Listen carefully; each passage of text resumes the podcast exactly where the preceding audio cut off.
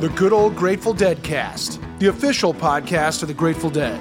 I'm Rich Mahan with Jesse Jarno, exploring the music and legacy of the Grateful Dead for the committed and the curious. Ladies and gentlemen, fellow Deadheads, welcome to Season 6 of the Good Old Grateful Dead Cast. I'm your co-host, Rich Mahan. As always, thank you very much for tuning in. This week, we've got a second episode of a three-show run focusing on the Grateful Dead and their association with Madison Square Garden, and specifically the shows featured in the new box set In and Out of the Garden, Madison Square Garden 81, 82, and 83. Head on over to dead.net/deadcast. Check out all of our past episodes, including complete seasons 1 through 5. You can link from there to your favorite podcasting platform so you can listen where you like to listen.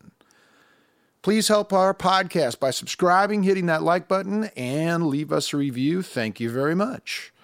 Have you checked out the transcripts we have available for many of the episodes, seasons 1 through 5? Well, head over to dead.net/deadcast-index. Click the transcript link on the episode you'd like to explore. Hey, the all-new Grateful Dead box set release is upon us. In and Out of the Garden, Madison Square Garden, 81, 82, 83. It has 17 CDs from 6 previously unreleased concerts recorded live in New York City at Madison Square Garden between 1981 and 1983. Also available is a great breakout, Madison Square Garden, New York, 3981, a 3-CD set featuring 1 full show from the box. Both titles are available as of September 23rd and are available at dead.net. Check out the Grateful Dead server on Discord. Download the Discord app on your mobile device or computer, search for the public Grateful Dead server, click the Join button, then find the Deadcast channel and chat with fellow heads about the latest episode you just listened to. Jesse and I are over there from time to time to answer questions, so we hope to see you over there. Have you checked out Playing in the Band yet? It's an interactive web-based mixing board that allows you to jam along with the Grateful Dead and experiment with their music like you're in the studio with them. You can mute the channel of your choice and fill in for any member of the Dead, or press the solo button on any channel to listen and learn or duet. We have 5 songs from the 8/27/72 Veneta, Oregon show ready for you to explore and jam along with at dead.net/playingintheband. Well, everybody loves a good bust out, and boy, does this episode have a bunch of those for you. What was it about Madison Square Garden that made it ripe for the Grateful Dead to debut new songs? Maybe if they could make it there, they could make it anywhere? Oof. Here's Jesse Jarno.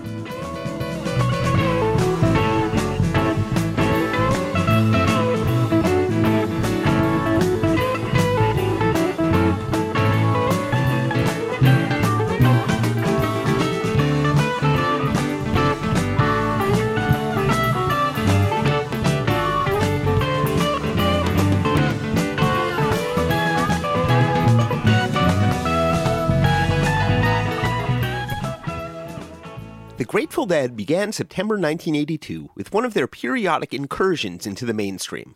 Over to Nightline with Sam Donaldson. Joining us now live from station KGO-TV in San Francisco is guitarist Jerry Garcia of the Grateful Dead, who played at Woodstock in 1969 and will be at the US Festival or the US Festival in San Bernardino later this weekend. Ah yes, the US Festival. Helen Regional Park in San Bernardino County over the Labor Day weekend. Many critics of the festival said it couldn't be done, that the day of the big Woodstock-style music festival was over, but the US Festival proved them wrong. It turned out to be the biggest rock show since Woodstock more than 13 years ago, and in many ways it was even more successful.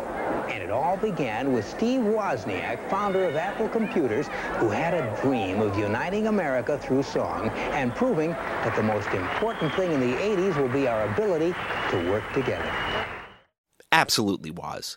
Back to Sam in the studio. Well, now, you improvise a lot. You just get out there and you just go on for 20, 30 minutes just improvising. That's right. And your fans, known as the Deadheads, seem to love that. Why do you think that is? Why don't they want to hear a familiar song just the way they have a tape of it? A sense of adventure, I hope. you know, something like that, kind of for the same reasons that we do it, to see what's going to happen, and that it makes the music unique to each situation as well. If we're sensitive enough, the music that arrives is, belongs uniquely to that situation and that audience and that dynamic and so forth, you know. At the US Festival, that situation and dynamic would certainly be unique, with the Dead playing a breakfast set at 9:30 in the morning. It wasn't ideal, but it was an adventure. Earlier that spring, on WRNW in Rochester, Jerry Garcia articulated some of what made the Dead different from most of the other artists playing on the US Festival, but not as different as you'd think. And we think of ourselves as a live act, you know, and I think our fans mostly do too. And records are an interesting thing to do and to try things out. But records have their own reality in America. And, you know, like anybody who makes records, we do participate some in that idea of hot single. Is a neat kind, it's a nice form of American music, you know, a concise 3-minute pop tune or whatever. It's always been part of what we've tried to do, for sure, because, I mean, after all, we're Americans. It was certainly an unusual landscape in which to continue to be the Grateful Dead. By 1982, the Dead had outlasted virtually all of their peers. Jefferson Starship was still setting its own space pop course. That year, Grace Slick rejoined the band, and they released Winds of Change, addressing the post-punk, new wave, proto-metal 80s in their own way. This is Out of Control.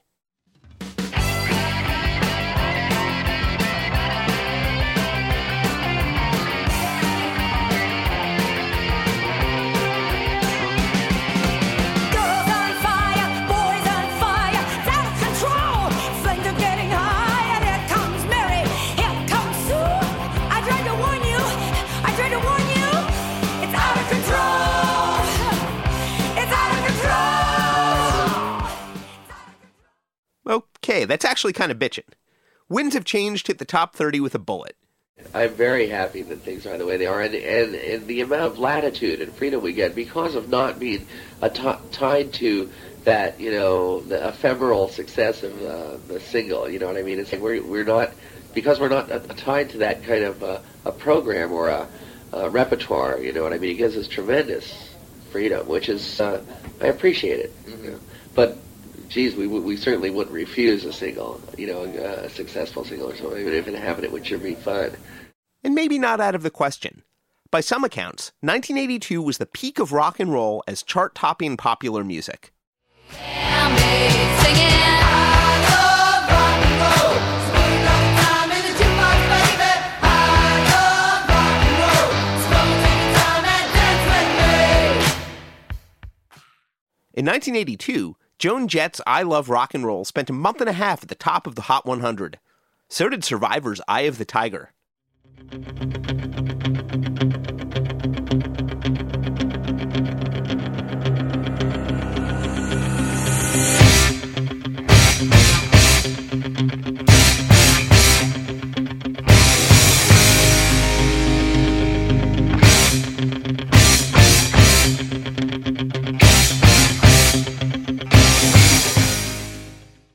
Almost always, somewhere in the course of every album we've ever made, there's like the record that our friends and our associates and ourselves, we start thinking, well, this is going to be the single, you know, and we think that way. As it happens, Jerry Garcia also co-wrote a ubiquitous top 10 hit in 1982, just a few months after that interview.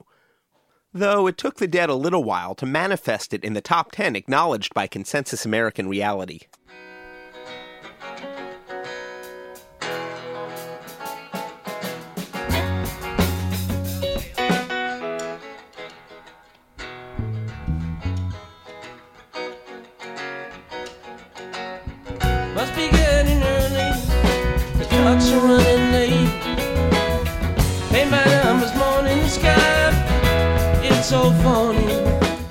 That's an early version of Touch of Grey, recorded in late August 1982 on the Beyond Description box set. It would take another half-decade for the band to get the song out on a record, but it was a hit of a different kind. In 1982, besides incursions like the US Festival, the Grateful Dead were pretty much off the radar. Even to longtime Deadheads, it might not be obvious what was unfolding. But in 1982, the Grateful Dead were, as the kids say, back on their bullshit, once again building their own reality. We will get by. We will get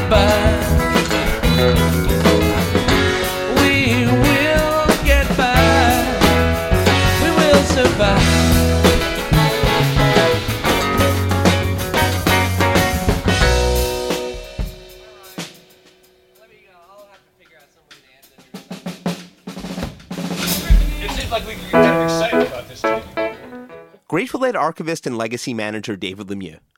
I've always loved the fall tour of '82. They started, I guess, well, they did the Veneta stuff in Seattle, and then they hit Florida, and they played some great shows in Florida, and then they just moved their way up. And they played Boston. They played a great show in Maine, and then a couple of nights at the Garden. They played Syracuse.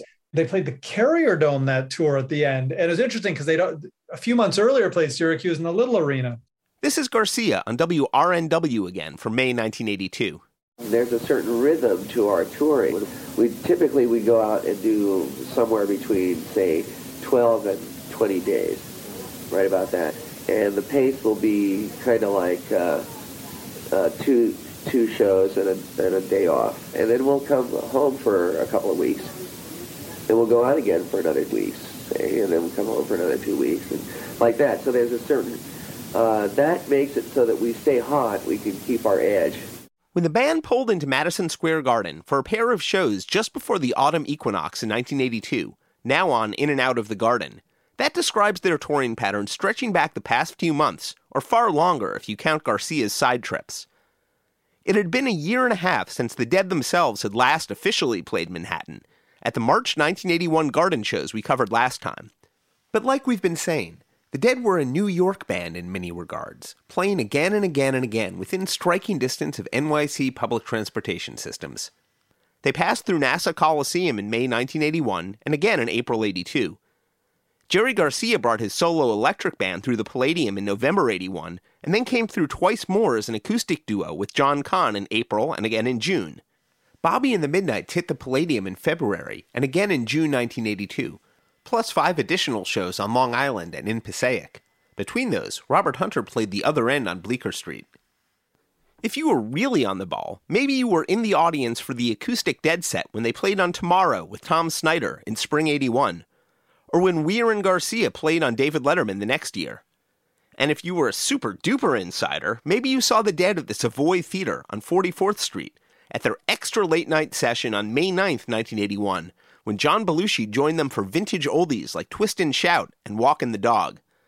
And that's not counting any musical hangs at Belushi and Dan Aykroyd's unmarked blues bars downtown, or when they were supposed to have played on Saturday Night Live for a third time on April 18th, 1991, canceled due to a writer's strike. Something else happened during this period. It's one small step for man, one giant leap for mankind.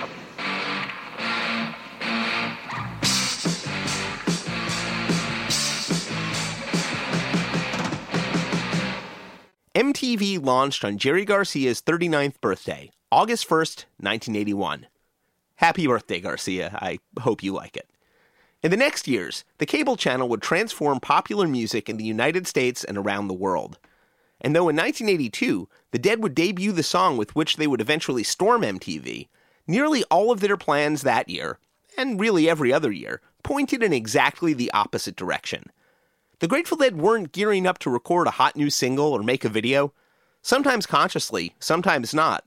While they were in some ways simply manifesting their own version of reality, they were nurturing an ecosystem that had started to grow around them as far back as their first year as a band, but had now spun well beyond them.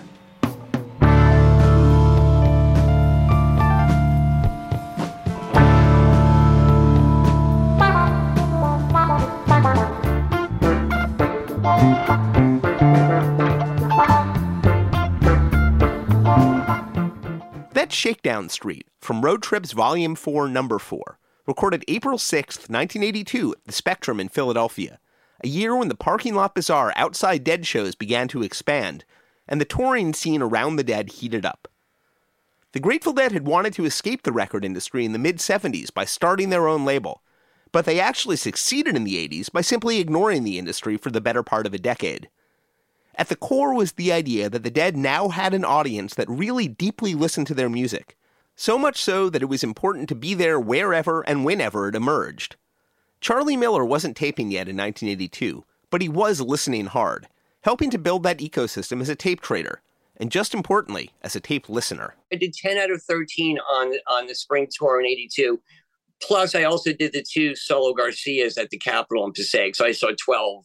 I got into touring after doing that. Yep, I would bring my home stereo, literally, not just the cassette deck, my home stereo, some speakers, and we'd set them up in the room, and I would find somebody who taped the shows, and I would give them my cassette deck and ask them if they can make me copies. And, you know, and it was a shitty deck. It was like an $89 deck that it's good for playing on or whatever, you know. It was, and so if it ever got stolen, I wouldn't care, but it never got stolen. Taper Jim Wise. Listening to the show after the show is a really cool thing. That was pretty common if I was on tour and we were in a hotel that night or whatever. With headphones, it just was really cool because it was nice to be able to evaluate what you were doing, how the sound was. A subtle shaking of the Grateful Dead stage setup in early 1982 had an unexpected consequence. Steve Silberman and David Schenk's Skeleton Key, a Dictionary for Deadheads, refers to it as the switch. To make better use of the stage monitors, Jerry Garcia and Phil Lesh switched sides of the stage, Garcia moving to the right, Lesh to the left. It placed Garcia directly next to keyboardist Brent Midland. Formerly of the AOR act Silver, and then the Bob Weir Band, Midland had replaced Keith and Donna Godchaux in 1979, playing keyboards and singing. His instrumental arsenal returned the Hammond B3 to the band's sound, and his improvisational voice, not quite as aggressive as Keith Godchaux, changed the makeup of the band's musical conversations. The switch changed the dynamic even more. That was when I really noticed the interaction between Brent and Jerry growing, was on spring 82. Along with a new musical bromance, Brent Midland also got a new keyboard in early 1982, a Yamaha CP80 electric piano, similar to the CP70 that Keith Godchaux played between 1977 and his departure in 1979. It ended a distinct era, from 1979 to 1981, where Brent's sound was often defined by the chiming of his Dynaroads, like this Shakedown Street, recorded October 25th, 1979 in New Haven. Now Road Trips Volume 1, Number 1. Love shaking on Shakedown Street. Used to be the heart of town. Tell me this town ain't got no heart. Just gotta poke around. I'm a big fan of the Brent stuff, and I'm a big fan of his sound in like 83 and 84. I hated that piano. When I got on spring tour in 82 and he had that piano sound, I hated that. I just thought it had a really lifeless, thin sound, like a fake shitty piano. It's not the best piano sound, but maybe fairly cutting edge for 1982. And I do like having a more traditional piano texture back in the mix, especially for moments like this. Philly, during Shakedown, when Brent and Jerry were kind of like doing a riff and Jerry, you know, the call and response thing, and Jerry would do something, look over and give him a nod, and then Brent would do something and go back to Jerry, and it was pretty cool watching that.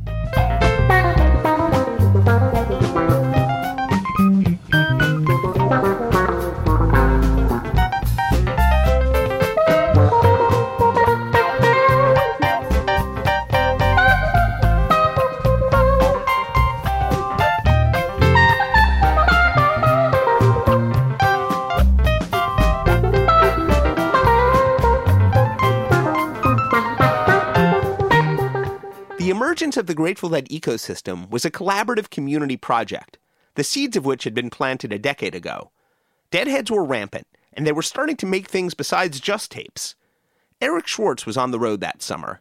Summer 82, we were gone. We printed up 10,000 tape labels, got in the Volkswagen, said goodbye to the parents, high school juniors, and did the whole summer. You know, we started with cross-country to the Rainbow Gathering in Council, Idaho, where Wavy Gravy woke us up in our tent looking for 100 people to carry 100 watermelons on the 4th of July up gathering in Idaho. And that's exactly how I remember him. You know, he was thin, he was tough, he had his total patched, you know, overalls on, clown makeup. I met the 100 people that were touring. I became friends with them all. It was just the people that we saw at every show and started putting their names in my tour book and their addresses and their phone numbers. There was a really tight core, and there were probably several tight cores of people, you know. Ours wasn't the only tight core people, but there was like, you know, 60, 80, 100 really tight people that I knew. There was like a Syosset Long Island faction. There was, you know, a Boston faction. There were people from the Midwest, and we all kind of converged. We were still under the radar. There really wasn't any national Grateful Dead terror by the media, impending doom coming to your town. We kind of were able to hit and run without too much drama. One of the heads they hooked up with was an optician who went by the name Chris Goodspace. He'd been seeing the Dead since 1976. And it wasn't until summer of 1982 that I decided to head to the West Coast. I bought an old 69 Dodge van and fixed it up out of a junkyard and filled it up with some folks, and we started heading west and did the whole summer that tour and had a good time. Chris was just an older dude that had a van, had his tour shit together, and we just latched onto him. And we'd all gather after a show and look at a road map and go, all right, we've got 800 miles to go. Let's pick a campsite. We'll all meet there. And 90% of the times we all met there. My first sticker was like 79 or so. For the summer of 1982, I did Happiness is Dancing with the Dead. And I didn't have enough room on the sticker, so I made the with the one word, W-I-T-H-E. And so that got a lot of attention. And then I was also, my t-shirts were, I had This Bud's For You, Support Your Local Grower, which was one I sold on High Times magazine. But also I did and I stole it from Relics magazine, because on their poster where they do all the song posters, they had the Lovelight guy. And they had taken him off, and I wanted to see him back out in the world. So I did Lovelight t-shirts. Everybody was biting each other's work because there was nothing digital. It was all just, you know, there's a poster. We'll take a little piece of that and turn it into a t-shirt. Looked at another way, it was folk art, casually appropriating iconography from Dead albums, underground comics, and from each other without a look back. It was not only a maker culture, but a maker counterculture, building its own network to provide an alternative to what was available elsewhere. John Leopold and his twin brother David hit the road that summer, too. For reasons that my parents still can't explain, they let us drive with these guys we barely knew to go to Red Rocks. We had this complete on-the-road experience. We turned on to Kerouac and the Grateful Dead and Kesey and all that stuff. And we went to that show, and not only is it Red Rocks and all that stuff, but they're celebrating the 25th anniversary of On the Road at an Europa. And so that set break, there was Ginsberg and Burroughs and Kesey and Mountain Girl. It was like all these people that we had been reading about were now live. So we were pretty hooked at that point. The distance between that period of the 60s and what we were experiencing didn't seem that far apart. Those folks were still around. At a show where Kesey might show up, he would have the Thunder Machine out in the parking lot, and people would be gathered around, or Wavy would show up with the Nobody for President bus. Eric Schwartz. I don't think we knew what Robert Hunter looked like till I went and saw a show. And we were able to see him and the Garcia Band and Bobby and the Midnight. So when we weren't doing that, and Max Creek, you know, I mean, being on the East Coast, it was just like 5 nights a week of Max Creek and then every Grateful Dead show you could see in between. But yeah, it was all just trying to absorb and learn as much as you can. For us, it seemed like a very vibrant scene. We look at it now as this period where Garcia was going into some spiraling with his drug habit.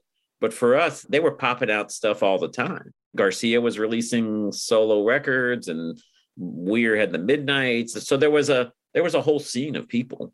In our last episode, we heard a bit about Grateful Dead tour in the early 80s from photographer Jay Blakesburg and others. But as the 80s progressed, a number of other small cultural changes occurred that acted in some ways as important counterbalances to MTV. The first was Xerox machines. To talk about the radical power of photocopying and how it pertained to the unfolding psychedelic underground. Please welcome from the Harvard School of World Religions, J. Christian Greer. One of the byproducts of this technological revolution was an explosion of DIY publication. It's with the rise of Xerox copying, not only at Kinko's, but within the corporate world. You have a switch from Mimeo and Ditto, this really onerous process. You have a transition to xerography. The big turning point would come with the introduction of the All-Night Copy Center in 1985. And it's no exaggeration. Towards the end of the 80s, 88, 89, 90, you had no less than 100,000 to 200,000 new fanzines circulating every year. I mean, that's huge. That's just a massive amount of print. But 1982 is an inflection point in the fanzine world. In the spring, Mike Gunderloy launched Fact Sheet 5, a zine that simply listed other zines, creating essentially a central directory for the emerging network of undergrounds.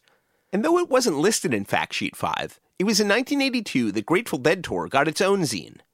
Relics had, of course, launched as a proper magazine for Dead tapers in Brooklyn in 1974, following the earlier North Carolina publication Dead in Words that had been aimed at bootleg LP collectors. But in August 1982, Michael Linna founded Michael, spelled with a K, a one-sheet publication that he copied and distributed at shows. Eric Schwartz met him on tour. From what I remember, he was funding his tour by either refereeing or winning bridge tournaments, like organizing and getting people to pay for registration fees to play bridge professionally or semi-professionally. He reminds me of the guy from Doonesbury and Hunter S. Thompson. He's totally nondescript. I mean, complete with the visor, the clamping on the... I don't know if he smoked or not, but that's just how I picture him. Over the next few years, Michael Lina's small zine Michael was the only publication in the parking lot, keeping heads up to date with set lists, classified ads, tidbits about cover songs, and other information. Sadly, Michael Linna died of cancer only a few years later, but his work is invaluable. Thank you, Michael. By the end of 1982, he'd published nearly 10 issues. We've posted a link to scans of Eric Schwartz's nearly complete collection at dead.net/deadcast. If you have issues 6, 8, 9, or 10 from 1982 and would like to help, please get in touch with us at stories.dead.net.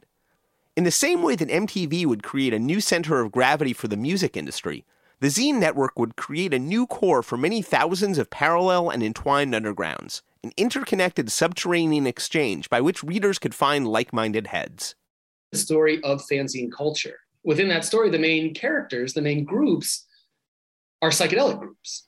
These groups would exist at the far periphery of the Grateful Dead scene and provide another kind of counterbalance to MTV. And in a way, a counterbalance to the Dead themselves, who represented a different kind of mainstream by 1982. Christian's forthcoming book from Oxford University Press sounds like extremely my scene, and perhaps yours. Angel-Headed Hipsters, Psychedelic Militancy in 1980s North America. We've posted links to Christian's website, as well as to his new psychedelic travelogue memoir, Kumano Kodo, Pilgrimage to Power Spots, at dead.net/deadcast. Particularly Church's Subgenius plays a very important role, as do the Discordians. Founded in Texas in 1980, the Church of the Subgenius was a parody of a religion. Or was it? They rallied around the grinning, pipe-smoking piece of clip art they named J.R. Bob Dobbs.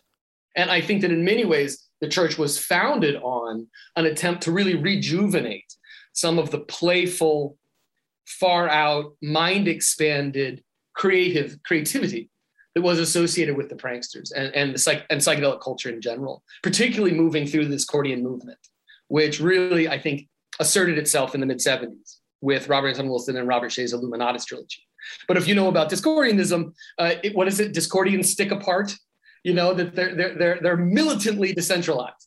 And so I think what you saw with Churches of Subgenius is an attempt to channel that energy into a collective project that was, at the very fundamental basis, fun.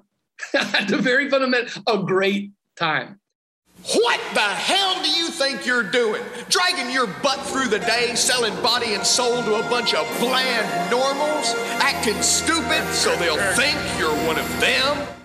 The Church of the Subgenius had their own zine, of course, the Stark Fist of Removal. By 1982, its subscriber list wasn't very big. One of those subscribers, though, was Ken Kesey, who would be blurbed on the back of the book of the Subgenius a few years later.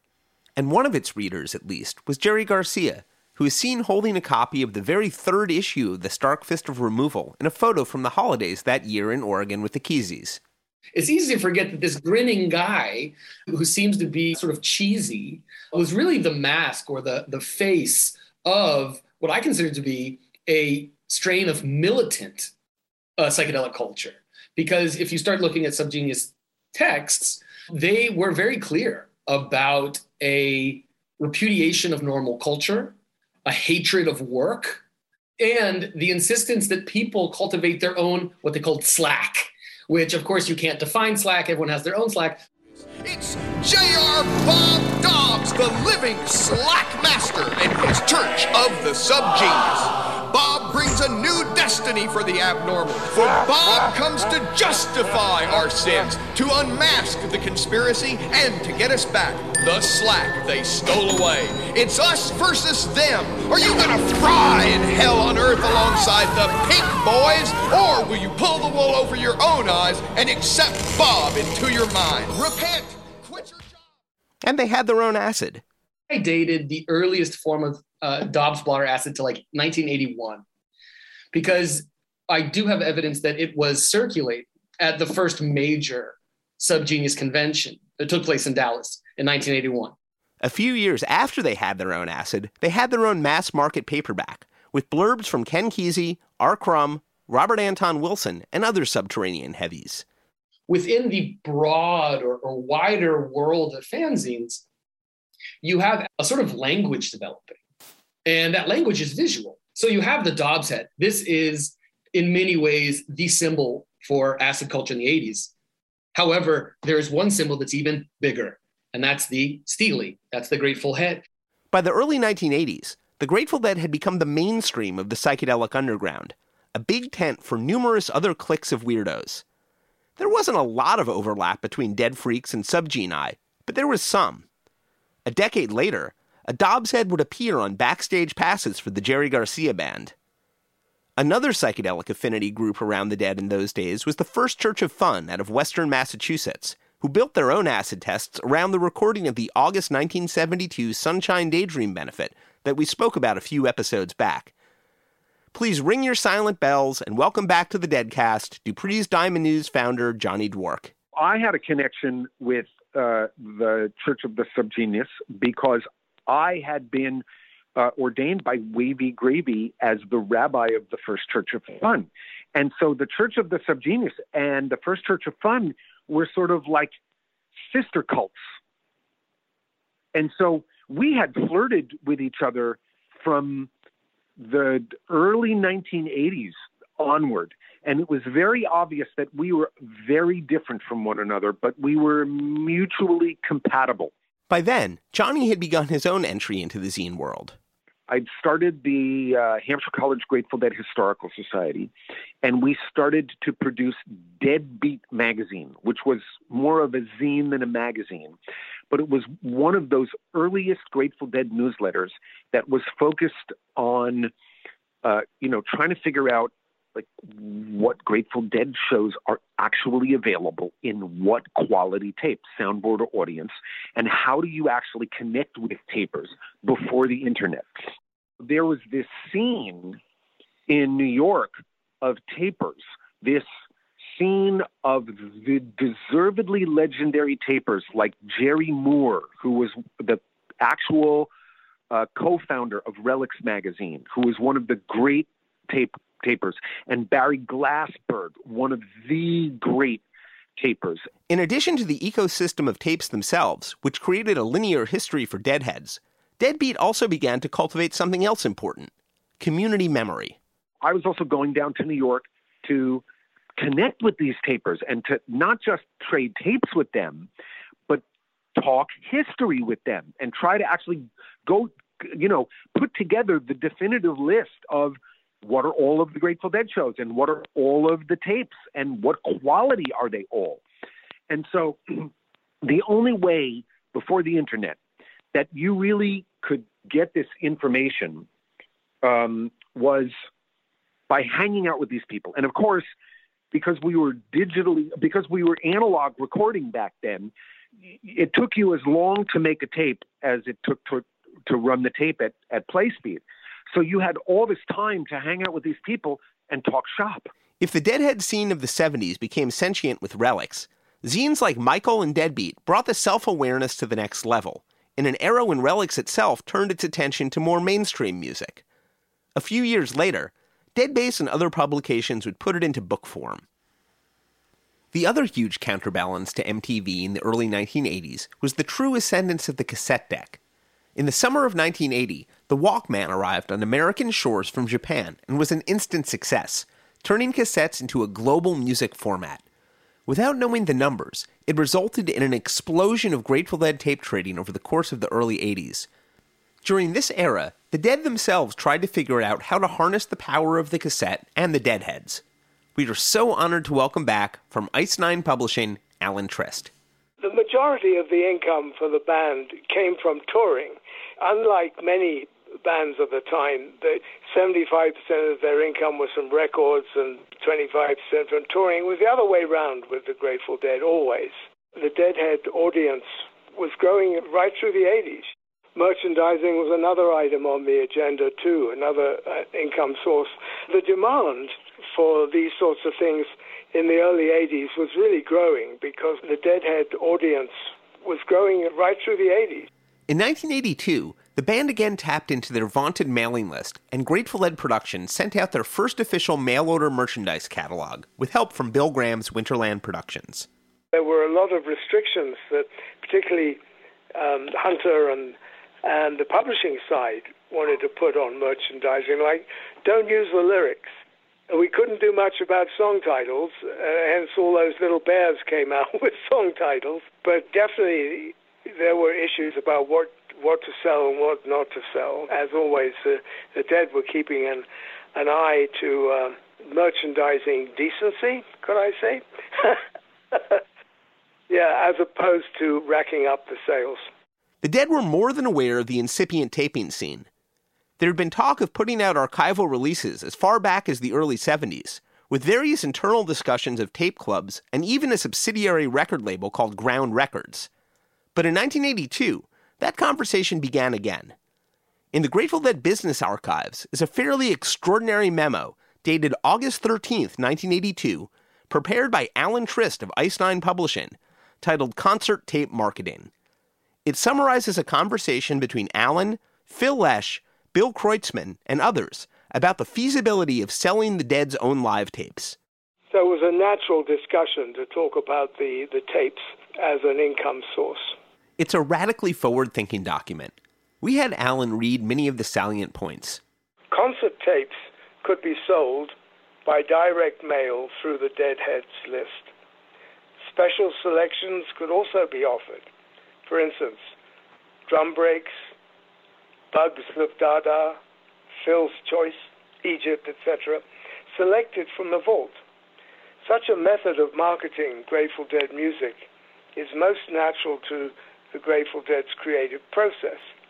The occurrences of new songs or the resurrection of old songs, new arrangements, etc., popping up from time to time in concerts is less forced than periodic compression of new material into an album. Economically, selling Grateful Dead recorded music this way could entirely supplant record company albums and make more money, although I might say that last point is uncertain. It's an intensely fascinating proposal. The proposal goes on to present some math. They estimate 75 shows per year, 40 of which might be approved for release, estimating approximately 1,000 buyers per show, with a total profit of perhaps $200,000 a year, a little over $600,000 a year in today's terms. The proposal also raised some counter-arguments. Devil's advocate. Although we might reach the same market as regular records do, we would forfeit the chance to reach new markets through the power of record companies and the media. Devil's advocate. Not everyone, not even all Deadheads, have tape machines. Some people prefer to buy albums. Devil's advocate again. intentional studio recording projects, particularly of new material, can express a coherent concept or aesthetic more fully than a concert or a concert tape. And I have an afternote.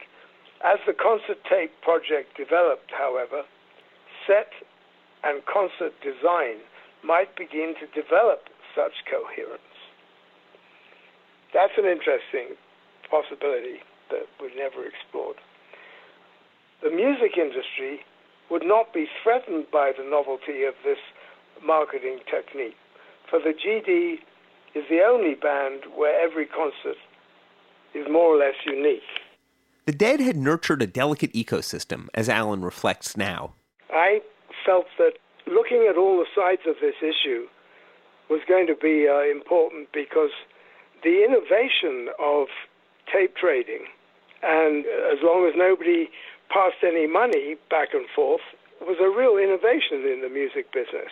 The Dead were outliers in respect to it, probably still are to this day, I don't know about that, but it was that kind of energy to overturn that and turn it back into a commercial operation would have been a change from the direction that we had been going.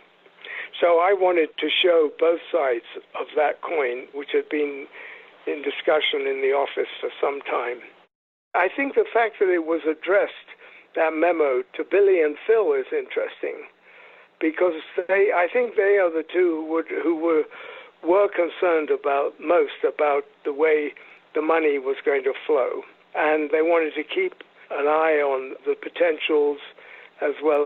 The band valued the interest that the tape trading gave to the Deadheads. He gave another dimension to the community aspect of the Grateful Dead subculture, you might say. I since learned that tape trading wasn't just something that happened by mail, that local communities would form in different parts of the country around the need to find a venue to trade tapes. So they would meet somewhere. They'd meet at somebody's house or even in a larger venue, and they'd set up shop and trade tapes with each other. I think that's a very significant part that would have been lost if the tapes had gone commercial, because the extension of community in every way, whether it's the parking lot or trading tapes or going on the road together, this was all part of the larger Grateful Dead experience. Generate an energy exchange, which is just what you want. You want that one to have an evenness to it. The Nobel economist Paul Krugman, he famously said in some New York Times post of his that everything he learned about business, he learned from the Grateful Dead, and wrote a column to that effect. And it's a very challenging thought, but I think it just goes to the thing that if you give your product away freely, in the sense that we just talked about in terms of community and sharing technical and other kinds of knowledge, you create a loyalty, and there's other words one could use probably, that comes back in that everyone will then buy the official releases as well as having it on tape. The Dead weren't selling their own tapes by fall 1982, but they absolutely continued their commitment to chasing the cutting edge of sound and lights. The newest major contributor was Meyer Sound, run by John and Helen Meyer. And the same year as the Dead were making their first forays into live sound, John Meyer was doing the same with the Steve Miller Band. By 1969, he'd invented a new speaker system in his living room. And from here, we'll let the Meyers pick up the story. We're so pleased to welcome from Meyer Sound, John and Helen Meyer, who brought a brochure to the nearby Whole Earth Truck Store, founded by Trips Festival organizer Stuart Brand. The store was around the corner, and we put a brochure in the store. We gave a demo for Stuart Brand outside, and he put in his catalog, said, well, if you want something to take your head off, here it is. So we built the 8-foot horns, and Pepperland started to happen. We were involved in Pepperland in 1969, 1970. So Pepperland was a ballroom in San Rafael, and when they came to us, they said they wanted to make it the most exciting ballroom rock venue possible. And we got excited because they were excited about doing a quadraphonic sound system there.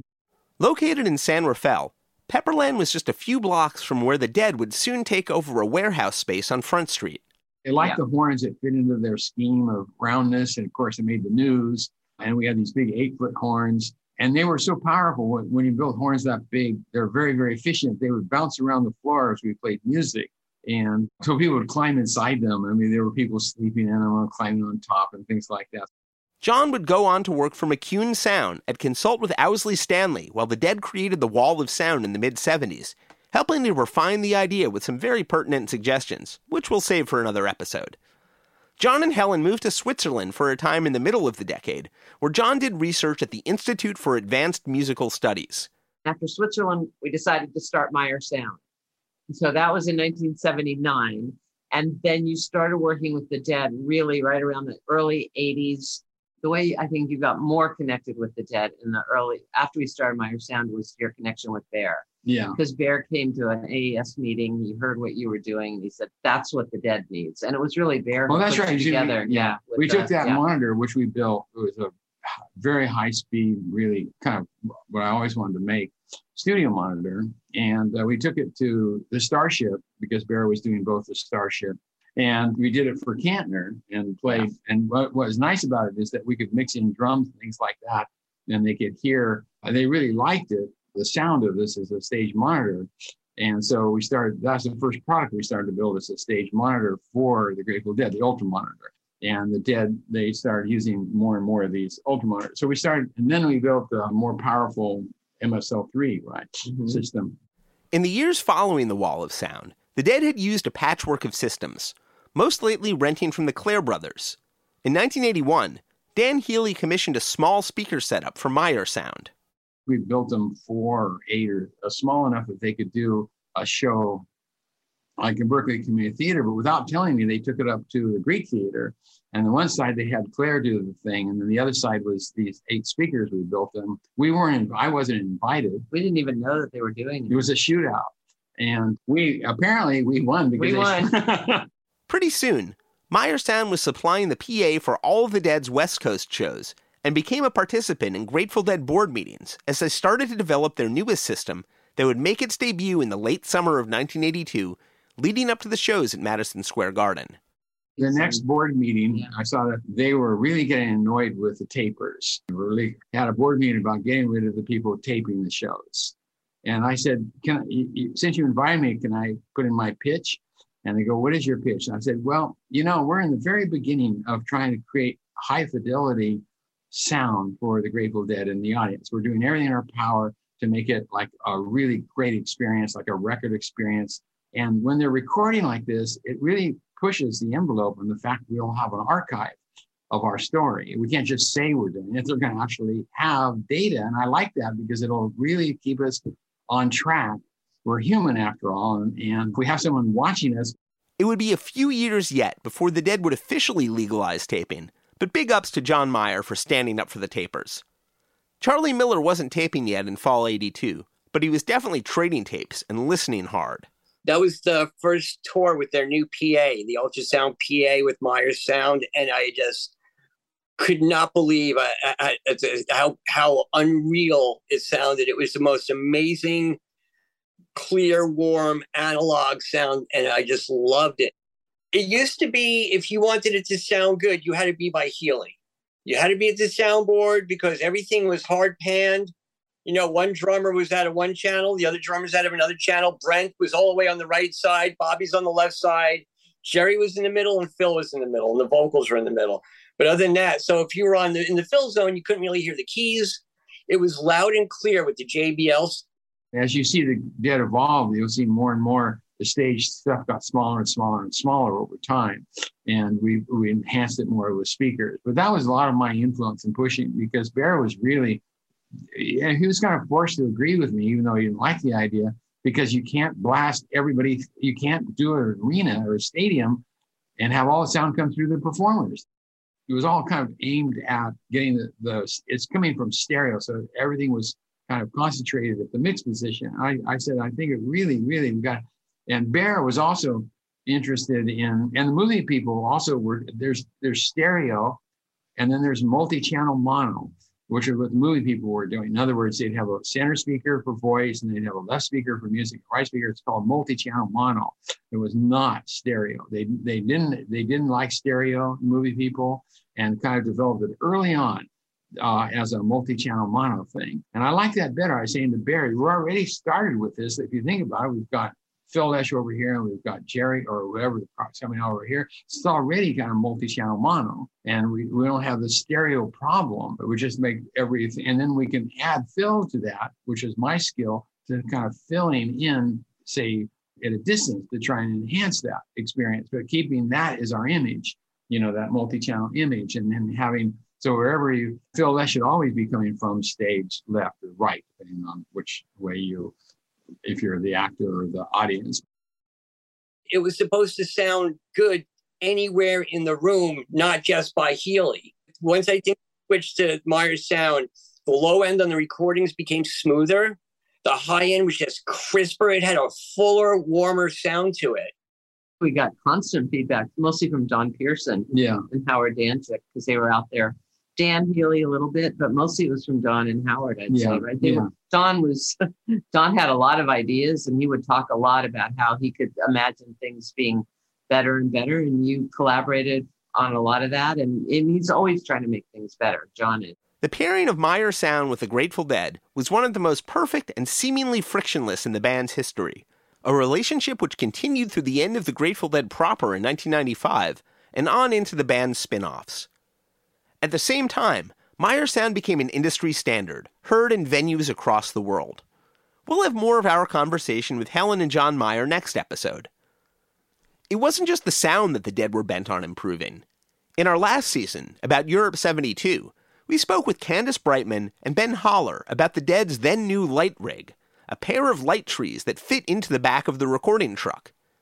By a decade later, it had evolved. In 1982, Dan English joined Candace Brightman on the road. Please welcome to the Deadcast, Dan English. I worked for a pretty well-known lighting company at the time. It's a company called Morpheus Lights, and they're still around. But they were big into touring, and I'd been on the road for a couple of years with them doing all kinds of bands. Santana, Neil Diamond, and John Denver, people like that. So I was sort of on the road. And then Candace was looking around for a new lighting company. She was from the Bay Area, and so was Morpheus. We were in San Jose. She just randomly called in, and the boss sent me to go check it out. The first show was the Greek Theater, I think in 82. I went up and I met Candace, and she gave me her vision of what she wanted, which was intriguing because it was completely different than the kinds of things that we had been doing at the time. Candace was sort of very theatrical in her approach, and she used an interesting combination of very deep colors from very high angles and things. The gold standard was Queen.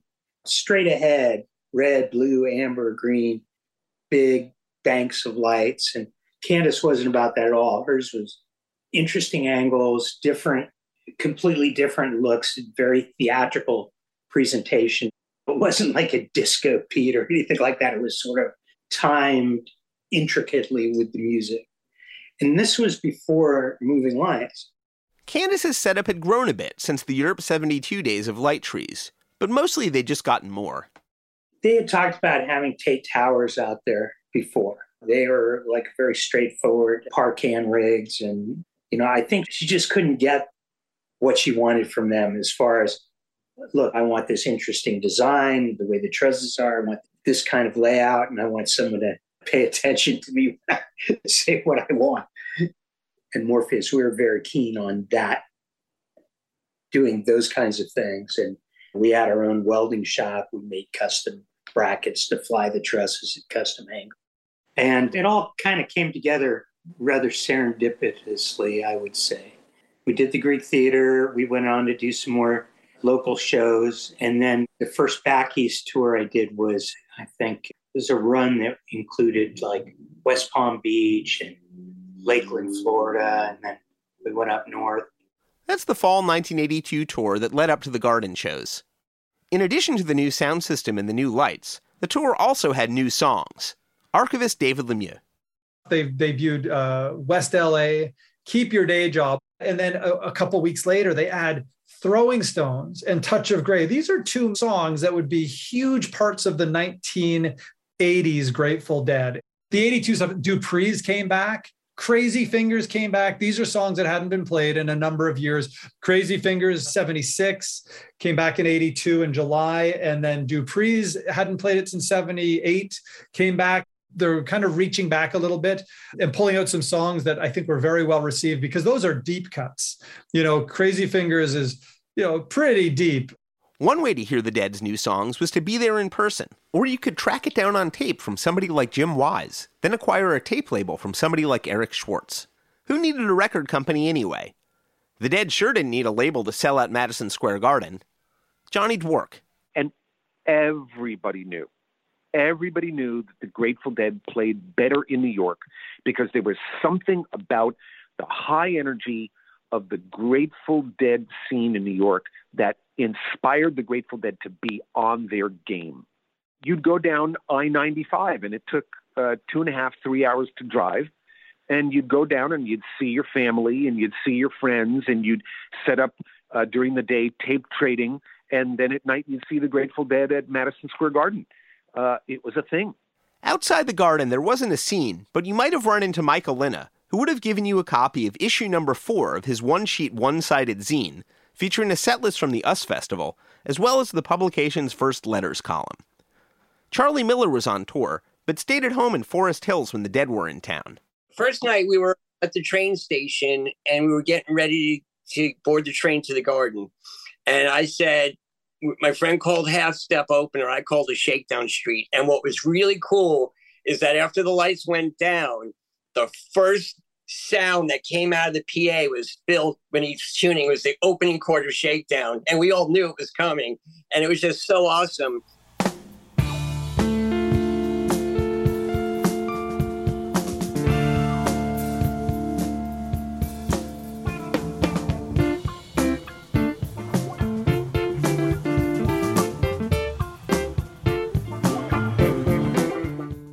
We spoke a bunch with photographer Bob Minkin last time.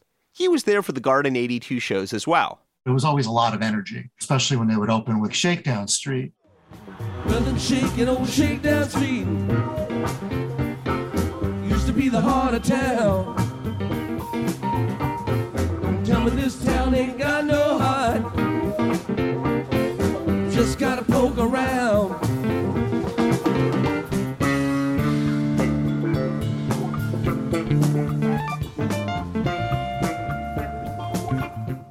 Really the perfect opener to be playing at the Garden because of the line, "Tell me this town ain't got no heart." That line alone brought thunder to the place. Because, you know, they could be playing in other cities, "Tell me this town ain't got no heart." Yeah, okay, that's nice. But when they say that line in New York, it really has a lot of resonance. One of the wonders of the world, a Shakedown Street opener at Madison Square Garden. And an occurrence that I thought had happened much more frequently. Only 4 times in the 15 years that the Dead played the Garden. This one in 82, again in 88, 91, and 94. Archivist David Lemieux. The tapes sound incredible, too, I gotta say. There's a cleanliness to the tapes, and there's a cleanliness to the performances that I've always really loved. They're not exceptionally jammed out shows. Songs aren't particularly jammed out. It's a much more concise Grateful Dead. And I say concise in a very good way. So they're not stretching things out to, you know, a song that might have at other times stretched out to 12 or 14 minutes. They're maybe keeping them at 8 or 9. I was always on Phil's side, several seats up off of the floor. For me, that was the sweet spot. And the reason that was the sweet spot was because I had given my right ear hearing to Hot Tuna at their legendary all-night-long late shows at the Academy of Music, which then became the Palladium. The Hot Tuna would play literally the late show from 1 a.m. till 6 a.m. My sweet spot was closer to the band than the soundboard and a couple of seats up from the floor so I could sit and see the band play, but also get the best mix for the hearing that I had.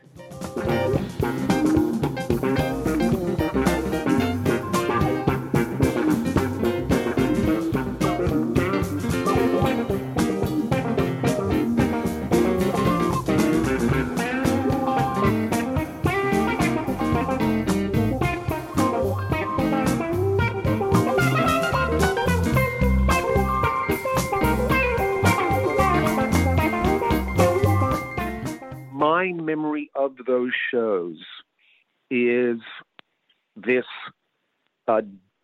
double. It's like it's two memories that compete against one another, and one is my memory at the time of being greatly concerned about seeing the shift in Jerry Garcia's health. When you go back now and you listen to the music from that period of time, it's like, wow, actually, two things are true about that music. And one is, it was disappointing to see the shift from the sort of psychedelic to the cocaine vibe. But, oh my God, that music actually rocks compared to the music that the Grateful Dead were playing, for example, in the 1990s. So perspective is everything. There was a whole world of deadheads at Madison Square Garden, from urban professionals to tour rats, people making bumper stickers and T-shirts and newsletters, people taking photographs, people twirling, people totally puddled, people at their first rock show, people at their first rock show since the 60s, people at their first rock show since the night before, and of course, tapers. Jim Wise. Those were the type of people that I would be mingling my way through as I was getting into the show. I mean, there was a whole world of people out there doing their thing, and I was just doing mine. I had much better tickets than I did in 81. I had good floor tickets, so I must have been, because I just had better tickets, so the sound was better. For the 81 Garden shows, Jim had stationed himself safely at the soundboard next to Dan Healy. Dan English of the Light Crew remembered this posse. He really liked the ones that were real serious, and he appreciated what they were doing, and they'd come talk to him about particular tape decks. Recording in the thick of the venue floor was a different game for Jim Wise.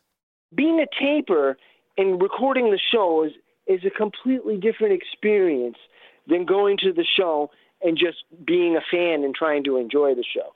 I was always engrossed in taping. I'd probably be obsessing over my tape deck, watching the levels, looking around. If I was in an area where I was trying to be discreet, keeping the mic's head level or whatever, you're always looking over your shoulder. You're always looking around, trying to head off security if they happen to come around, or, you know, let's say someone wanted the usher was trying to find someone a seat, and they happen to be right next to you, and you got all your gear out. You don't necessarily want that to happen, so you always had to be aware of what was going on around you.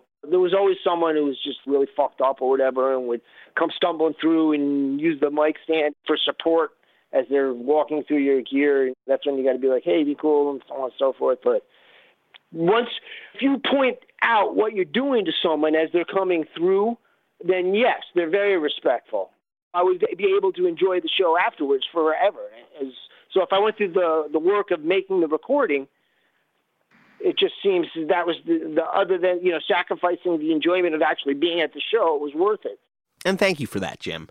There'd been a bit of turnover in the Dead set list since their last time through. The old Oxymoxoa favorite, Dupree's Diamond Blues, had returned a month earlier and was received warmly at the Garden.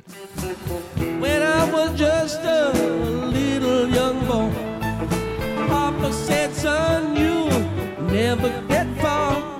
I'll tell you the reason. If you want to know, cause child of mine, there isn't really very far to go. Brent Midland's newest song was no longer a new song by fall 82 exactly. Midland would title it Good Time Blues, but the name Never Trust Woman stuck. It debuted a few months after the previous Garden shows, a year to the day before the band brought back Dupree's Diamond Blues. I'm gonna see some good time. Sometimes I make up for when I'm not feeling well.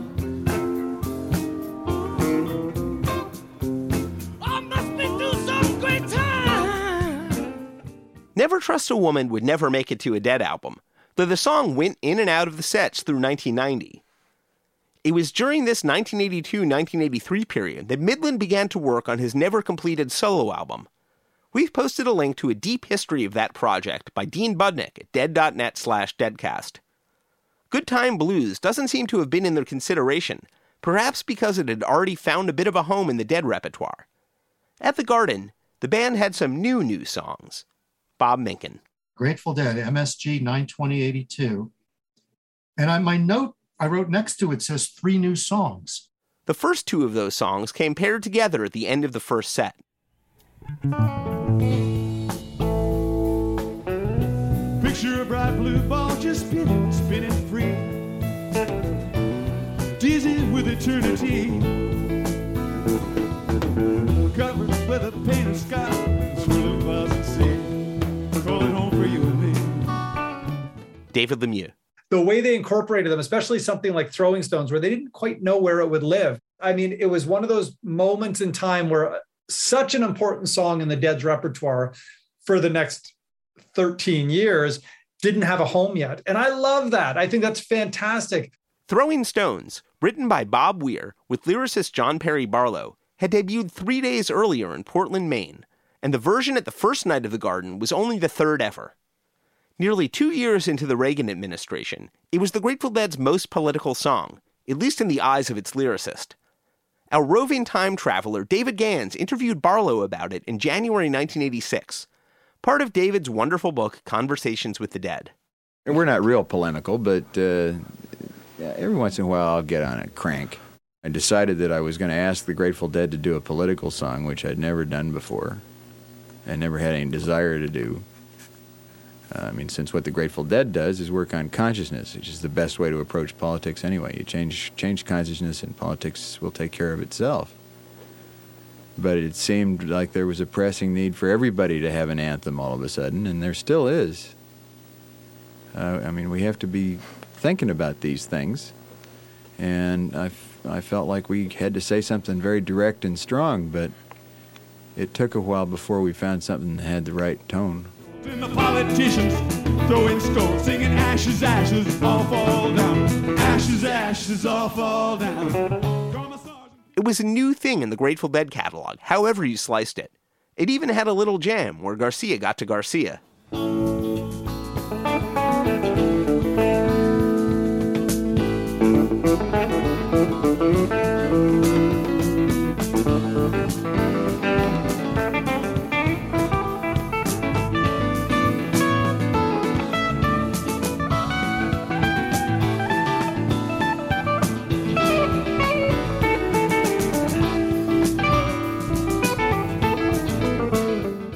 Five years later, Throwing Stones would follow Touch of Grey onto MTV as the Dead's second video, though with perhaps a little less success.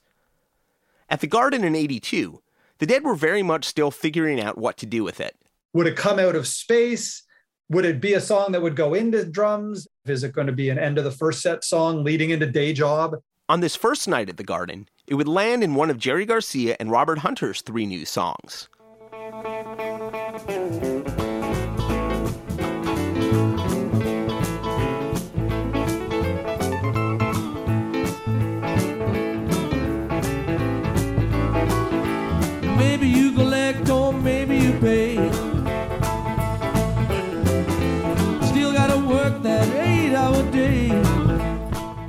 Aha, the notorious Keep Your Day Job. Sean O'Donnell. I remember being highly offended by Day Job in real time as it happened. Whether you like that job or not, you better keep it on ice while you're lining up your long shot, which is to say, hey, hey, hey.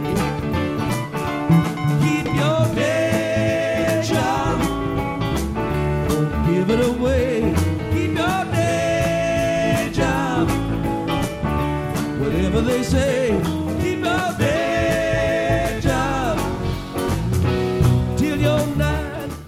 It felt literally offensive because I was doing exactly the opposite and largely motivated by them. So I tried to go to college for 2 seconds right out of high school in fall '81. That didn't take, even though it was pharmacy school, I left. And then I was just playing guitar, teaching guitar lessons, playing in bands. And it was all about not keeping the day job as much as possible. If Jerry Garcia was keeping up with the Church of the Subgenius's Stark Fist of Removal newsletter, it seems like Robert Hunter wasn't. It's an unusually 80s attitude for a Dead tune to take, and at a distance, I have to hope that the dropouts in the Dead were being a bit ironic. Keep Your Day Job was anti-slack. The song stayed in the band's repertoire for less than 4 years, one of the few Garcia Hunter originals never released on an official Dead album, only making it into the properly documented canon in 1996 with the issuing of Dick's Pick 6. This box set nearly doubles the amount of officially released versions of Day Job. In his lyrics collection, A Box of Rain, Hunter noted of Keep Your Day Job, "This song was dropped from the Grateful Dead repertoire at the request of fans. Seriously."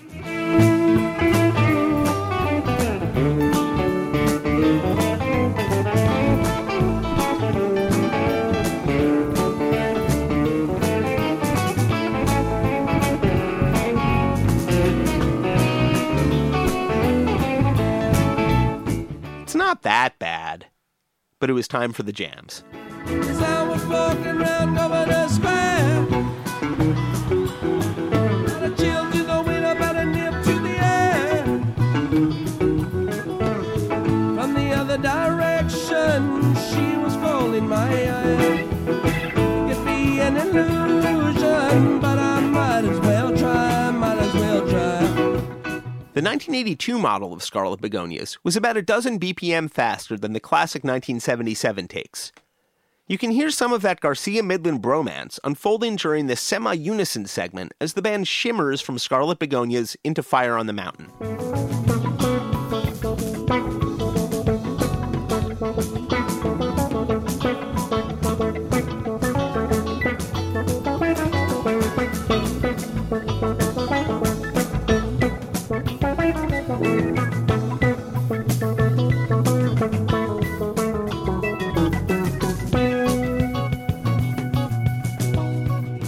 For Bob Weir's first slot in the second set, he called another tune that was new to the Dead's live repertoire since their last time at the Garden.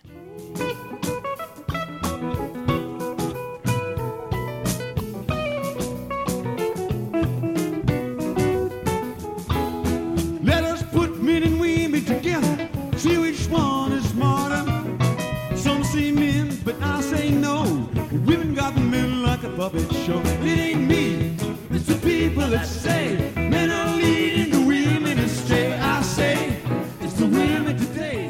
Certainly can't argue with the message anyway.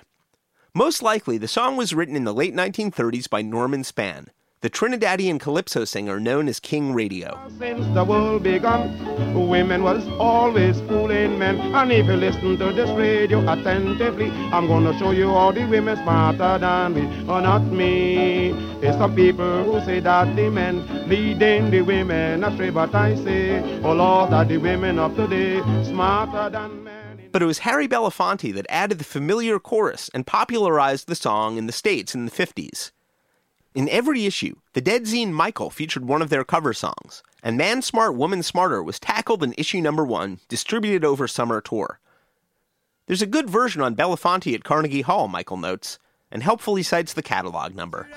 The woman is smarter. That's right. The woman is smarter. That's right. The woman is smarter. That's right. That's right. Thanks, as always, to Alex Allen's thorough song histories at whitegum.com. In terms of jam highlights, the first night at the Garden in 82 also has another piece that had returned to the Dead's repertoire in 1981.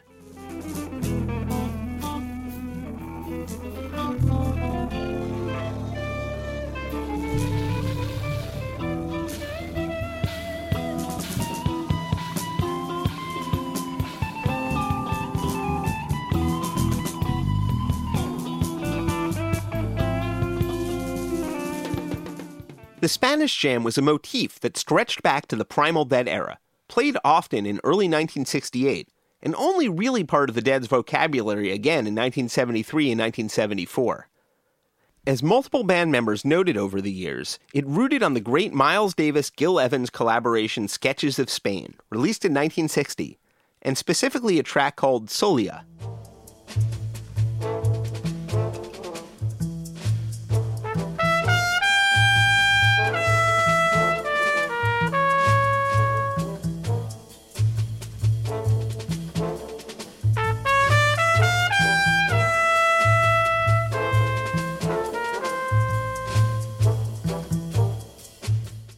We've linked the Grateful Dead Guide's excellent piece on the origins and evolution of the Spanish Jam at dead.net/deadcast. The Spanish Jam reemerged in May 1981 and began its second extended life with the band. I love how articulated and deconstructed and weird it got in this era, while still retaining its triumphant feel.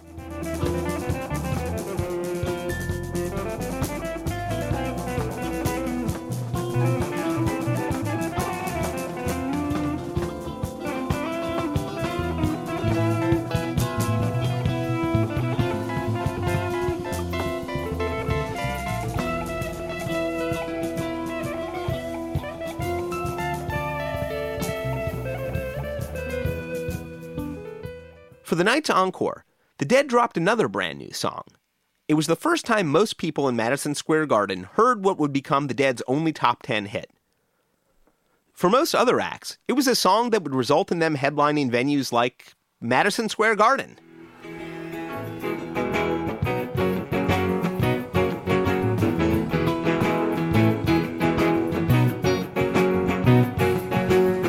Must be good and early. Clocks are running late. Paint my number morning sky. It's so full. Dawn is breaking everywhere. Light a candle, Christmas glare. Draw the candles, I don't care. Lyricist Robert Hunter, as always, would be fine with any interpretation of Touch of Grey. But years later, he told Rolling Stone's David Brown about the song's origins. "I'll give you the blistering truth about it," he said. "A friend brought over a hunk of very good cocaine. I stayed up all night, and at dawn I wrote that song. That was the last time I ever used cocaine. Nor had I used it for many years before that. Now I listen to it, and it's that attitude you get when you've been up all night speeding and you're absolutely the dregs. I think I got it down in that song." Hunter had his own version of Touch of Grey that he debuted in the summer of 1980. The shoes on, the hand it fits, it's all there really is to it. Whistle through your teeth and spit, cause it's alright. Modern saviors, saints and sinners, a motley pack of volunteers. Keep on smiling through the tears, cause it's alright. We will get by. We will get by. And of course, Jerry Garcia earned his co-writing credit, especially with the irresistible chorus, which also had space for a neat guitar figure. I will get by. I will get by. I will get by. I will survive. Though it would be the song that sent the Dead into the mainstream for real, for now, it was for heads only. The Dead scene was still pretty low-key, despite the band selling out multiple nights at Madison Square Garden. Johnny Dwork. And then I should say that when you were done with the Dead show at Madison Square Garden, naturally you'd have the munchies. And there were a couple places in New York that were infamous for post-Madison Square Garden food adventures. And one of them was Wohop Noodle Shop on, I think it was Mott Street in Chinatown. And they were open late into the night. And it was this greasy walk place that you had to walk downstairs into the basement too. But they stayed open late. And they had really, really, really great chow fun. And sure enough, you'd like take a taxi from Madison Square Garden down to Chinatown, and you would be completely surrounded by deadheads. And I remember being amazed because the first time that I went there after a Madison Square Garden show, Mickey Hart is sitting there.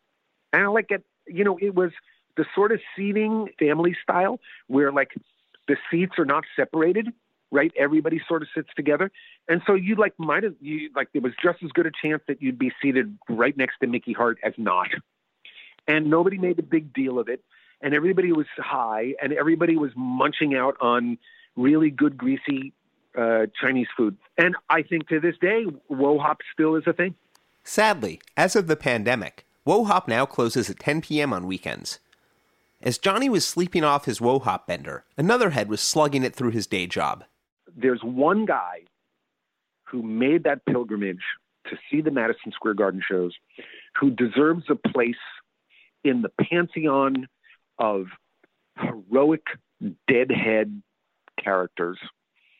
And this guy's name is Richard Petlock. By day, Rich Petlock was a geeky, nerdy, certified public accountant who crunched numbers for corporations in the Springfield, Massachusetts area. And he had a super mundane job of doing bookkeeping for big corporations. And he'd put on his suit and tie and his nerdy glasses, and he had this sort of nerdy haircut at the time. And he'd show up for this mundane job day in, day out. But at night, he was like Clark Kent. Off would come the suit and the tie, and he was one of the most devoted deadheads in Grateful Dead history, because he would get in his car at 5 o'clock and he would tear ass down to the city and he would catch every show at Madison Square Garden. And incredibly, when they went off stage after the second set, he'd skip the encore so he could get out of Dodge quick. And he would drive the 2.5 hours back to Western Mass, where he would get 4 or 5 hours of sleep. And then he would go to work at whatever, 7 a.m. again, in the suit and the tie. And then he would head right back to New York City for the show that next night. And he did this for over a decade. I've never known anybody who was more committed to the scene than Rich Petlock. Jeff Pincus. September 21st, 1982. A week before my 17th birthday. I had seen the Dead 4 times prior to the Garden show. 3 times at the Nassau Coliseum, once at Radio City Music Hall. Over the summer, I read The Doors of Perception and The Electric Kool-Aid Acid Test, and tried LSD for the first time. It was a revelation. It was clear that there was much more going on than I had been told at home or school. I got tickets for the second night of the Garden, and my friend Alan and I decided that now that we had lost our psychedelic virginity, the next natural step was to go see the band live, take some acid, and see what that was like. We took the train into the city from Long Island. When we arrived at Penn Station, the streets were filled with heads, drumming, incense, tie-dye. We dropped a full hit of the Pharaoh blotter before we went in. In fact, if you'd made it over to Times Square in this era, 8 blocks to the north of Madison Square Garden, then at the height of its porn era, you might have come across a few adult bookstores that also sold LSD blotter fresh from Dead Tour. A brief turf war erupted. I tell the story in my book, Heads, A Biography of Psychedelic America. Charlie Miller. The next night, me and my friend were meeting at the Garden. We had seats next to each other. He was the guy that did the tour with, Spring Tour in 82. And for 9/21/82, I picked up a couple of different blotters on the train, and he picked up a couple of different blotters. So between us, we had all different kinds, and we just switched. And I literally ate like 4 or 5 different kinds of blotter that night and just had the best time ever. Promoter John Scher gave the band an introduction, and Dan Healy gave John Scher some special effects. Good evening. On keyboard, Brent Midland. On drums, Mickey Hart. On drums, Bill Kreutzmann. On bass, Phil Lesh. On rhythm guitar, Bob Weir. On lead guitar, Jerry Garcia. Please welcome back to New York, the Grateful Dead. The band took the stage and the crowd roared. They opened the set with Playing in the Band, right as we began our lysergic liftoff, going for several hours on a psychic musical adventure to places both beautiful and frightening.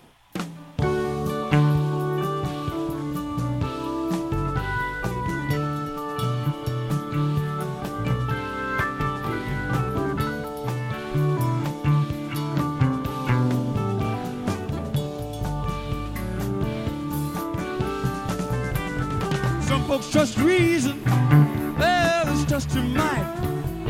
I don't trust nothing. A Playing in the Band show opener was unusual enough. In its early days, the song had mainly been a first set closer, but then its placement moved to the core of the second set jam suites. By 1981, the band was occasionally using it to open second sets and jump right into the deep end. And at the US Festival, it moved to the very top of the show. A few days before the Garden, in Maryland, they'd opened with Playing and wound its theme throughout the show. On the second night at the Garden, as at Landover, it linked into a song not heard on the East Coast for a half dozen years.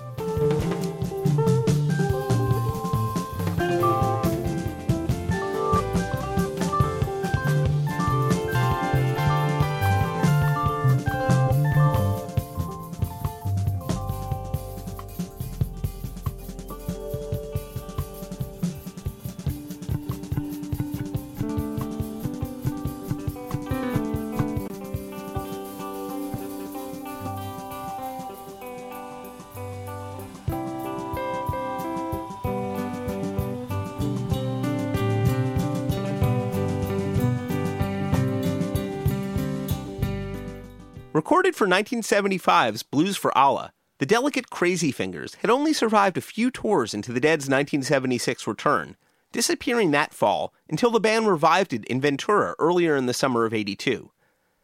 If it wasn't quite as nuanced as the early versions, it still brought the Dead to a musical space they didn't really access otherwise, maybe somewhere between the Spanish Jam and a moody Other One prelude.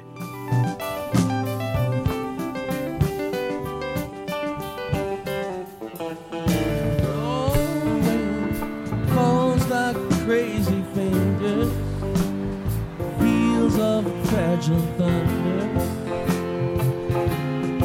keeping time. Recall the day that steals. But it wasn't just the linkage to Crazy Fingers. Weir kept the ball in the air, moving the band into Me and My Uncle, a vague echo of some of the early 70s segues from psychedelic space into cowboy territory.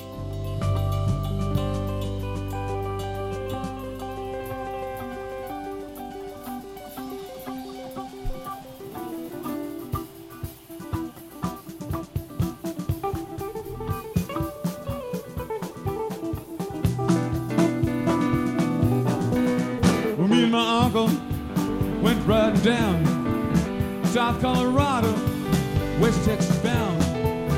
We stopped over in Santa Fe, that day in the morning, just about halfway. Was the hottest part. The first set also included yet one more new song since the last time through.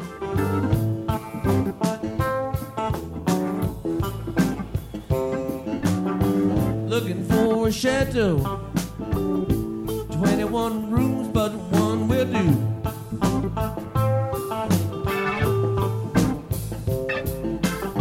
I'm looking for a shadow, but 21 rooms, but one will do. Like Touch of Grey and Throwing Stones, it would take another 5 years for the Dead to properly release West LA Fadeaway, another piece of new material for the tape traders to circulate. I hear the blues sleaze as being in an adjacent neighborhood to the grotty grittiness of Shakedown Street, maybe somewhere around the corner from the scene you see on the front cover of that album. And like Touch of Grey, Hunter had played it in his solo sets before Garcia adapted it for Dead use. This is from November 18, 1981, in Washington, D.C. Oh, I quit my job, running items for the mob.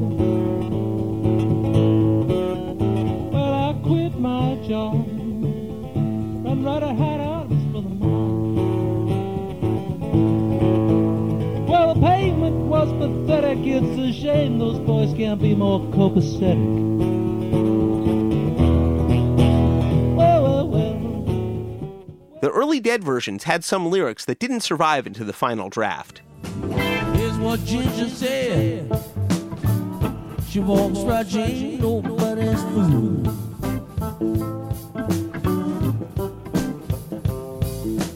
Here's what Ginger said.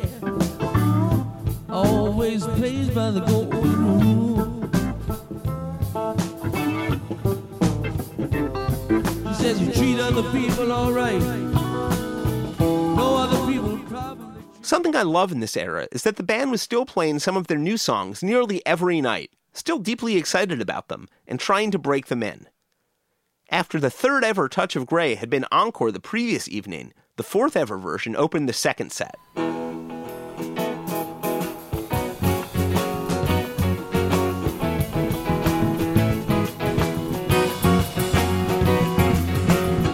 Must be getting early, clocks are running late, paint by the morning sky. So phony. Marty Meyer, no relation to John, was keeping a set list that night. Touch of Grey and Women Are Smarter and Throwing Stones were all in there. I was like an avid sort of show list maker. I'm a baseball fan, and I always make an analogy between baseball and the Grateful Dead, which is you would get into it and it's almost like a box score having the set list and knowing the set lists for the last, 12 months or whatever, and then trying to use that to predict the future. So we would always be doing that and always keeping our list. We'll direct you to David Gans's great essay, Grateful Dead Concerts Are Like Baseball Games, which we've linked to at dead.net/deadcast. Marty caught two of the first four versions. There's an alternate lyric in these early takes that he took a bit personally. I see you've got your list out. Say a piece yourself. Yes, I get the gist of it, but it's all right. Definitely was my first time seeing Touch of Grey. We always thought it was hilarious, like during, the Touch of Greys in 82. If you listen to those on the MSG shows, one of the lines is, so you got your list out, say your piece and piss off. And we always thought maybe that was like, we don't care about your lists or whatever. We're going to play what we want to play and you should enjoy it. And but that was us internalizing. Could be. Phil Lesh once told David Gans that the line referred to an intervention the band held with Garcia in Barcelona in late October 1981. Robert Hunter had already written the lyric by then, so perhaps Phil was internalizing too, or maybe remembering an earlier intervention. With Grateful Dead lyrics, everybody's always right, which is maybe why the final choruses of this song become more inclusive. We will get by.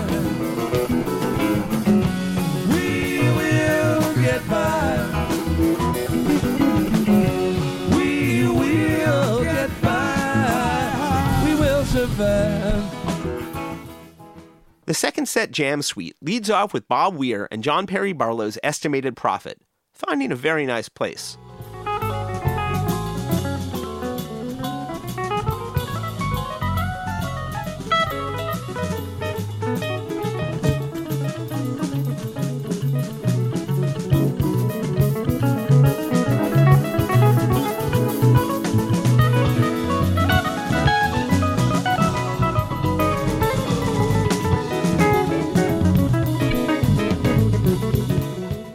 Charlie Miller. In the second set during He's Gone, somebody set off an M80 and the show never recovered.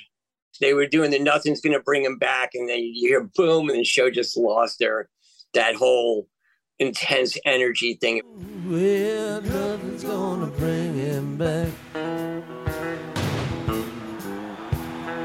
Ooh, nothing's gonna bring him back. 'Cause he's gone.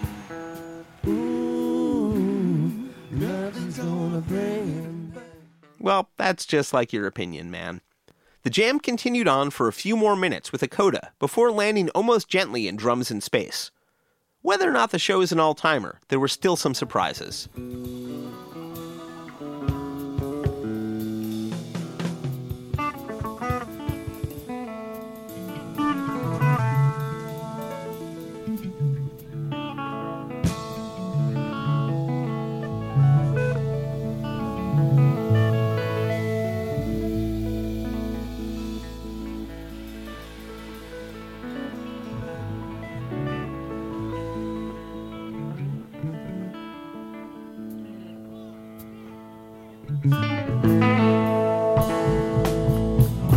Picture a bright blue ball just spinning, spinning free. Dizzy with eternity. Bob Minkin. Throwing Stones. Coming out of drums and the Throwing Stones, it should have been like a Morning Dew or something. But then wait, they did Black Peter after Not Fade Away? And after the third Throwing Stones appeared in the first set the night before, and here Out of Space. But what was more notable was where it was going. My friend had binoculars, and I was watching Bobby at the end of Throwing Stones. And they got to the picture, bright blue ball, just spinning, spinning free. And we're like, they had normally been the past few nights when they'd either gone into day job or deal or something else right there. Bobby looked at Jerry and he looked like he kind of just shrugged his shoulders and just started clapping and ashes all fall down. They just went into it like they weren't sure about it. They just went into it.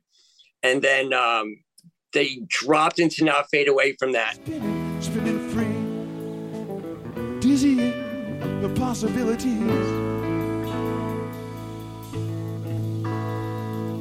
Ashes, ashes, all fall down. Ashes, ashes, all fall down. Ashes, ashes, all fall down. Ashes, ashes, all fall down. Ashes, ashes, all fall down. Ashes, ashes, all fall down. Ashes, ashes, all fall down. Ashes, ashes, all fall down.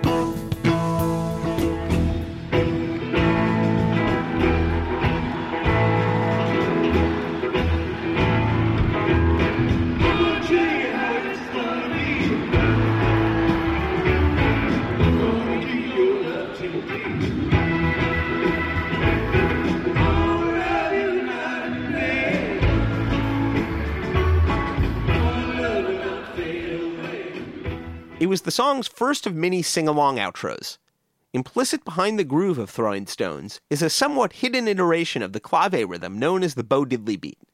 It's never quite stated directly, but tonight, Weir states the quiet groove out loud. And at the moment, that was the most amazing thing. Just the way they just, bam, right into Not Fade Away. And I thought, I was like, oh my gosh, this is just the best thing ever.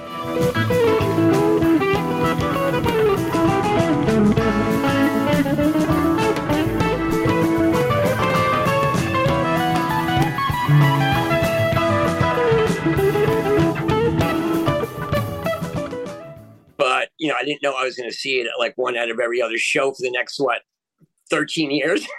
The Throwing Stones Not Fade Away transition became one of the most repeated moves in the next years. Jeff Pincus. I remember the sweet sadness of High Time and the rollicking good lovin' that helped bring us back down to earth. The whole experience felt initiatory, not always pleasant, but profound. Yeah.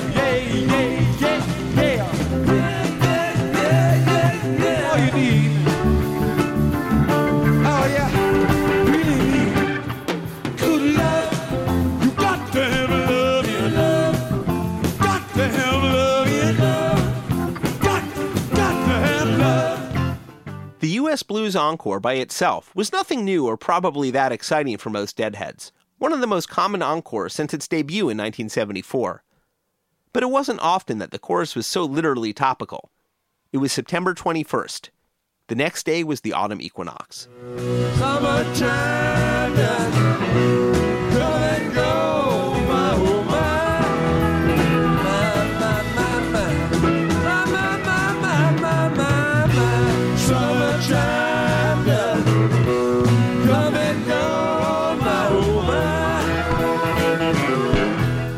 Jeff Pincus and his friends navigated themselves back to the Long Island Railroad and eventually made it home. My father was waiting up for me when I got home. How was the concert, he asked. Great, I murmured as I made a beeline to my room. Life was never the same. Thank goodness. Thank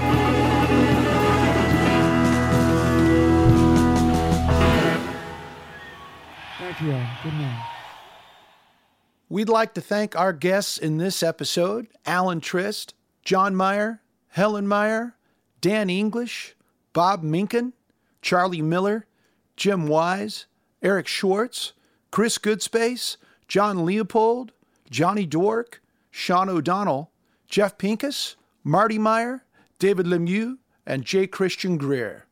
Extra special thanks to friends David Gans and Blair Jackson for contributing audio from their interview archive. And thank you very much for tuning in. Don't forget to like and subscribe, and keep your tour stories coming by recording yours over at stories.dead.net.